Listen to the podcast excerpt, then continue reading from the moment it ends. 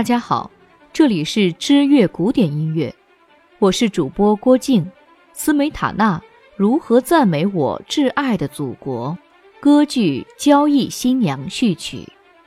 一八五九年，奥匈帝国被法意联军击败，波西米亚地区也趁机独立。人们充满希望，在自己的工作岗位上格外卖力地付出着。波西米亚人喜爱音乐，众人纷纷捐款，为自己的国家建设国民歌剧院。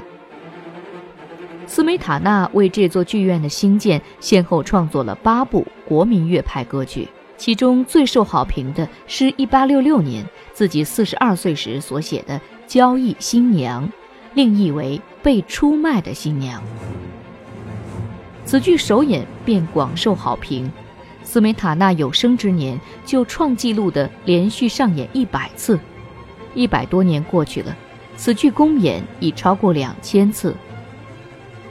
剧情大致如下：每年一度的宗教节日，村民载歌载舞迎接春的降临，唯独玛丽和汉斯闷闷不乐。他们彼此相爱，但玛丽的父亲偏要她嫁给地主的儿子温茨尔。这桩婚姻显然是前客在捣鬼。玛丽向汉斯诉说着衷肠，表示自己不爱温茨尔，对他却爱得至死不渝。回家后，玛丽向父亲表明她已有爱人，父亲暴怒，命令她必须嫁给地主之子。汉斯向同伴们分享着自己获得真爱的喜悦，前客在一旁冷嘲热讽。说金钱比爱情更为重要，所以婚姻大事还要听从自己安排。村民涌入旅馆大跳农民舞，玛丽趁机的警告他务必要拒绝前客所选的新娘，那是一个可怕的泼妇。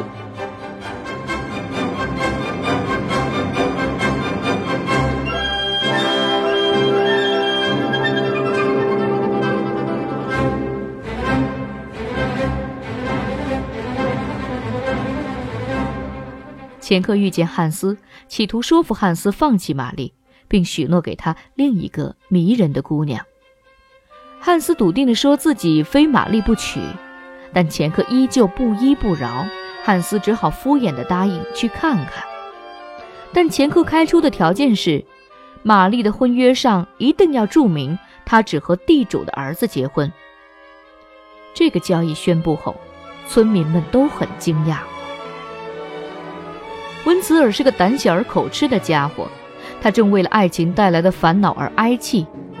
他在看马戏团表演的时候，爱上那位应给自己带来欢乐的舞蹈家，但是他的父母立刻把他拉去见他的未婚妻。这时，玛丽获悉汉斯与前客的交易，伤心欲绝，随后宣布自己愿意嫁给温茨尔。汉斯向他解释，却置若罔闻。最后，地主竟然认出汉斯是他久别的前妻之子。汉斯解释自己为何答应前客的条件，是因为婚约的上面指明玛丽必须与地主之子结婚，而他也是地主之子啊！玛丽当然可以和他结为夫妻，一双恋人和好如初，而突遭变故的温茨尔却不知所措。交易新娘的序曲由波西米亚舞曲以及一对小情人的爱情主题交织而成，生动活泼的旋律把农村生活刻画无疑。此曲为奏鸣曲形式，最极版，F 大调，二二拍。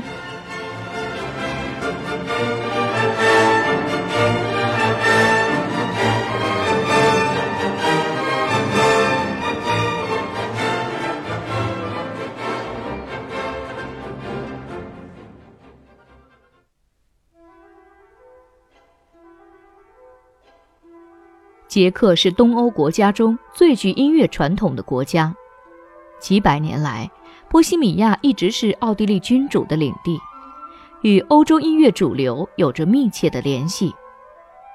18世纪，捷克已跻身欧洲音乐发达国家之行列。进入19世纪，捷克的音乐创作空前繁荣，民族歌剧的进步更是令世人叹为观止。而作为民族音乐，特别是民族歌剧奠基人，非斯梅塔纳莫属。斯梅塔纳是捷克民族乐派的创始人和最主要的代表人物，被称作波西米亚新音乐之父。他的歌剧作品，无论是在思想主题上，还是在情感、旋律、色彩上，都是彻底捷克化的。斯梅塔纳对起源于波西米亚的波尔卡舞曲有着十分深厚的感情，他的愿望是实现波尔卡舞曲的艺术化。在他几乎所有的作品中，波尔卡舞曲的旋律和节奏随处可见。可以认为，波尔卡是斯梅塔纳创作风格的主要特征。斯梅塔纳毕生辛勤创作，写出了许多具有高度价值的作品，如著名的交响套曲《我的祖国》，自传体的弦乐四重奏《我的生活》都是他的代表作品。李斯特对斯梅塔纳影响很大。斯梅塔纳的音乐大都具有一定的内涵，即使是室内乐作品，也都尽量避免抽象的概念。他那首感人至深的钢琴三重奏是为了纪念死去的女儿贝德里斯卡的，还有自传体性质的第一弦乐四重奏《我的生活》也是如此。斯梅塔纳作为歌剧作曲家。摆脱了法国正歌剧的束缚，而成为现代主义者。他非常钦佩瓦格纳，在同代人对瓦格纳音乐的尖酸刻薄的评价时，他始终是一个冷静的旁观者。他在友人的帮助下，克服了在为捷克文剧本配乐时最初遇到的困难。斯梅塔纳是捷克民族音乐之父，但他反对。民歌旋律是喜歌剧最可靠的基础，这样的论调。他最喜爱波尔卡舞曲，但他明显的不喜欢直接引用民间歌曲。相反，他所创立的音乐风格是包含了韦伯、贝里尼和莫扎特等渊源深渊且综合而成的捷克音乐。他不是简单的模仿者。是把具有鲜明个性的音乐旋律和节奏型加以强烈的戏剧化，形成了现在世人认为的捷克音乐的风格。从履历上看，斯梅塔纳取得了极大成就，他也时常受到来自政治家和对手的攻击，但他也得到包括德沃夏克在内的剧院乐团众多音乐家们的热情支持。只是当他遭受疾病侵扰之时，他的演出无法挽回了。一八七四年，斯梅塔纳因梅毒而导致快速的完全失聪，他不得不结束了他的指挥生涯，但他仍然坚持作曲。他的个人遭遇也在我的祖国中有所体现。他还继续创作了三部歌剧，《吻》《秘密》。和鬼墙。